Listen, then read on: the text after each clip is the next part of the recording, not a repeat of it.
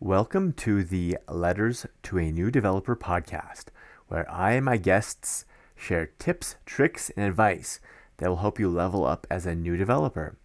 This project covers what I've learned over 20 years of software development at startups and large companies, as well as advice from guests who have worked at companies like Microsoft, GitHub, and Oracle. So sit back and enjoy. Dear new developer, here's a great quote Greater than the best time to plant a tree is 20 years ago.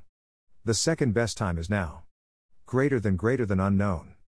I spent a little bit of time trying to track down the original source, but my Google skills failed me. But no matter the source of the quote, it is worthwhile advice. What does this mean to you? It means that you should start a long play now. That is, an activity which will pay dividends in the future, but does not right now. What is an example of a long play? I think one successful long play for me is my blog. I have been blogging since 2003 and it has helped me in a number of ways. Both directly, in being a proof of work for employers, and indirectly, by helping raise my profile in the community. But the benefits didn't accrue in the first six months or the first year. It was the continual effort of writing, at least once a month, which delivered the value. Another example of the long play is this blog itself. I wrote for months before I had any appreciable traffic. Other possible long plays. Journaling privately about your technology problems and solutions. This gives you insight into past problems and solutions. Brooke wrote about that. Learning in public. Writing a book. Creating a video library. Starting a startup. Building a social following. Speaking at meetups and conferences. Volunteering to run a meetup. Or joining one. Building a reputation in an online community.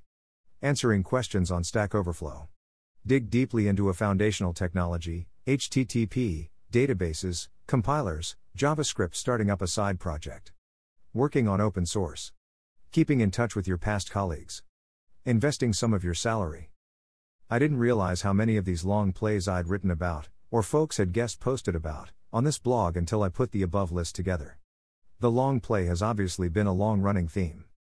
The common thread is that all of these activities accrete value over time. Slowly at first. Oh, so slowly. Here's the thing, though. The long play can be scary to commit to.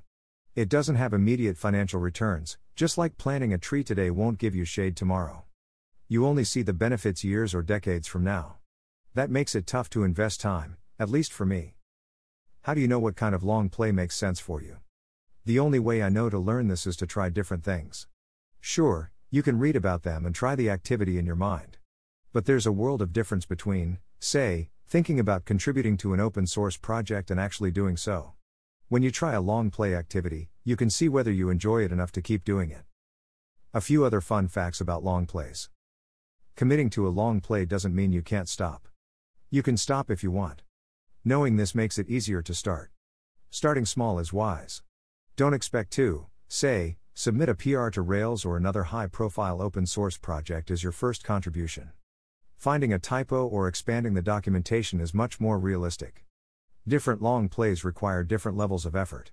Long plays can pay dividends in the short term, but that's a side benefit, not the main one. You probably don't have energy to have a day job, enjoy a personal life, and do a bunch of long plays. I'd start with one or maybe two. Pick something you enjoy. An analogy when starting a two sided marketplace like Airbnb, you run into a chicken and egg problem. No supply means no demand, and vice versa. So you need to kickstart one side, and one way is to have your marketplace provide value for one type of party. This is called single player mode. In the same way, a long play is going to be hard, so pick something that gives you personal value and enjoyment. Even if no one else benefits, you still do. The level of effort you put into a long play will change over time. I wrote a blog post every day for 100 days once. I now write one blog post on my professional blog every month because I less available effort and time. You don't have to know exactly how a long play will turn out. You won't, in fact. It can change over time as you get a clearer vision of your goals. However, there are two things you must do for a long play. You must commit. No activity is fun all the time. Sure, it was a rush to publish a book based on this blog, but there was a ton of dreary activities leading up to that event. I'll tell you what, I even started and stopped the proposal a few times and needed a kick from my so to submit it. You must start. Just start. Pick something from the above list, or another kind of activity which resonates with you, and block out time to do it. Plant that tree today. I guarantee you won't regret it. Sincerely, Dan. Thanks so much for listening. If this podcast was helpful to you, please let me know by visiting letters to a new developer.com and contacting me. You can also buy my book titled Letters to a New Developer or buy me a coffee at buymeacoffee.com slash L the number two N D. Thanks again for listening.